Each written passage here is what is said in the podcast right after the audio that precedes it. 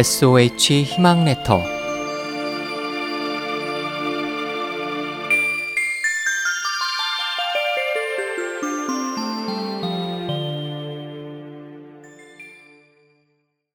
공자가 구슬을 꿰다. 공자가 진나라를 지나갈 때의 일입니다. 어느 날 아홉 굽이나 구부러진 진귀한 구슬을 얻어 그 구슬을 실에 꿰려고 했지만 꿰일 수가 없었습니다. 아무리 실을 세우고 요리조리 돌려도 구불구불한 구멍 속으로 실이 꿰어지지 않아 근처에 뽕잎을 따고 있는 안악에게 물었습니다. 조용히 생각하세요. 생각을 조용히 하세요. 안악이 이런 말만 남기고 자신의 일을 하였습니다.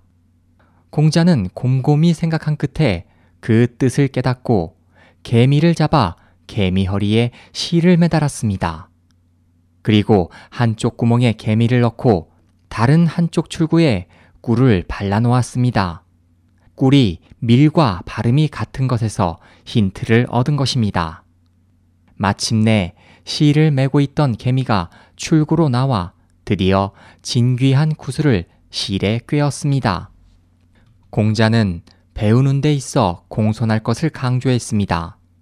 또 스스로를 배우기 좋아하는 사람이라고 했습니다. 배우고 그때그때 익히면 또한 기쁘지 아니한가 할 정도로 배우는데 열심이었으니 당연히 공자의 눈에는 사람마다 배울 점이 보여 상대의 신분이 어떠하던지 나의 생각과 행동을 다듬는 스승으로 삼은 것입니다. 세 사람이 길을 가면 반드시 나의 스승이 있다라는 유명한 말이 나온 이유가 있듯이 뽕밭의 여인에게선들 배우지 못할 이유가 없었을 것입니다. 그래서 꿰기 어려운 진귀한 구슬을 꿰일 수 있었습니다.